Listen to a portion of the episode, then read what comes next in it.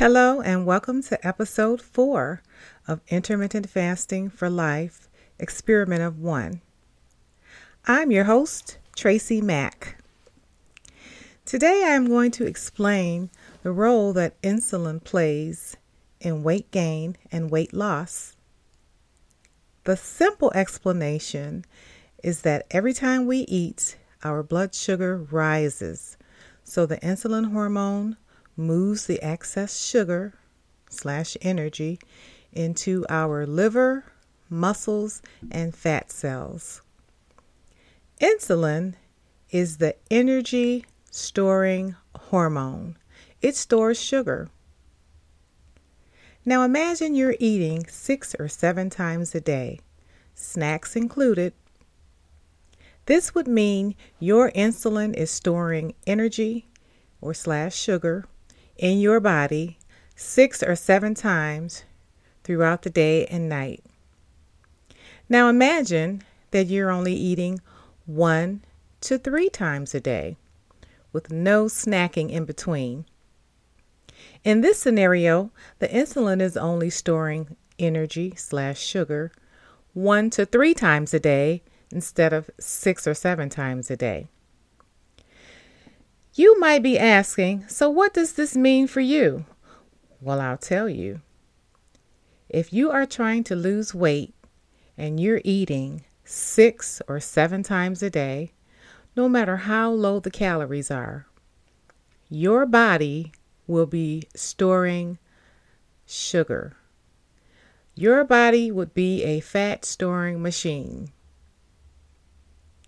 Now, if you're eating one to three times a day, your body will be able to stop storing energy slash sugar and possibly be able to start using your stored energy slash sugar.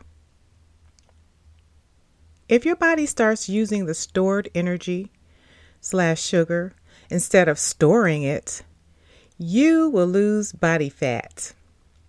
Now, how great is that?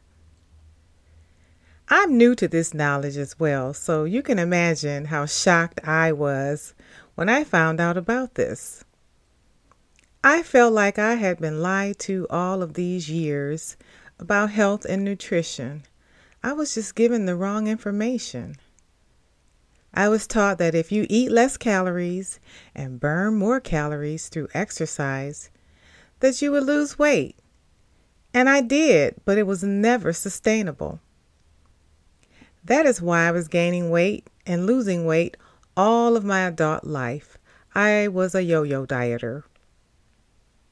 Now that I have been intermittent fasting for the last two years, I've been able to maintain my weight loss effortlessly without going to the gym, without counting any calories, without missing out on anything.